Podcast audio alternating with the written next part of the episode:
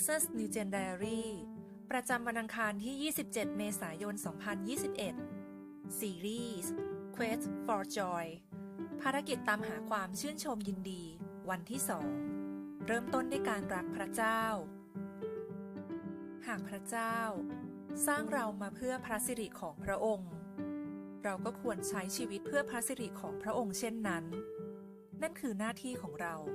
ที่พระเจ้าสร้างเรามา ดังนั้น การเชื่อฟังอันดับแรกสุดของเรา นั่นคือการเห็นคุณค่าของพระเจ้า ผ่านทุกสิ่งที่พระองค์ทรงเป็น และทรงทำเพื่อเรา คือการรักพระเจ้า เชื่อวางใจในพระองค์ และโมทนาขอบคุณพระองค์อยู่เสมอ นี่คือรากฐานของการเชื่อฟังที่แท้จริง และเป็นรากฐานในการรักผู้อื่น อย่างที่พระเจ้าทรงรัก ในมัทธิวบทที่ 22 ข้อที่ 37 พระเยซูทรงตอบเขาว่า จงรักองค์พระผู้เป็นเจ้าของท่าน ด้วยสุดใจของท่าน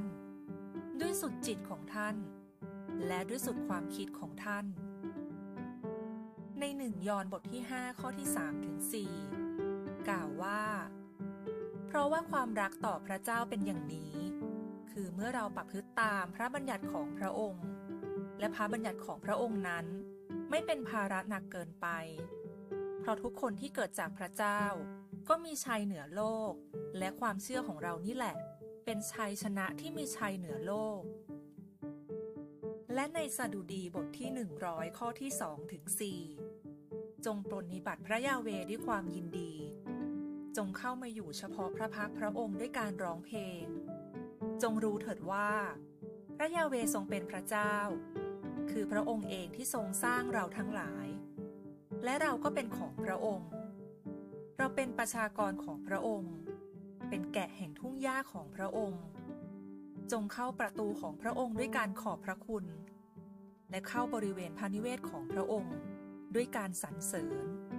จงขอบพระคุณพระองค์ จงถวายสาธุการแด่พระนามของพระองค์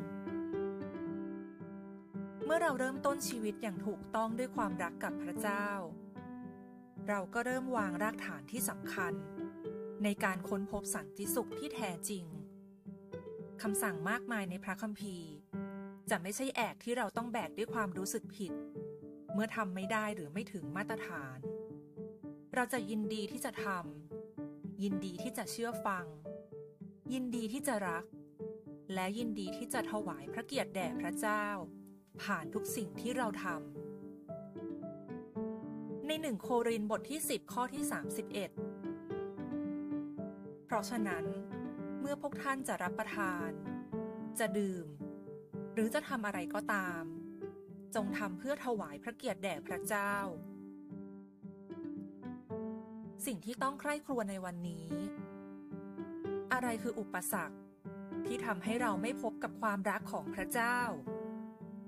มีอะไรในชีวิตเรา ที่ทำให้พระเจ้ารักเราน้อยลงได้หรือไม่ ในโรมบทที่ 8 ข้อที่ 38ถึง39 กล่าวว่า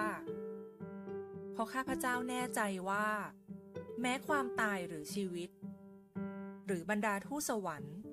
หรือเทพเจ้า หรือสิ่งซึ่งมีอยู่ในปัจจุบันนี้ หรือสิ่งซึ่งจะมีในภายหน้า หรือฤทธิเดชทั้งหลาย หรือซึ่งสูง หรือซึ่งลึก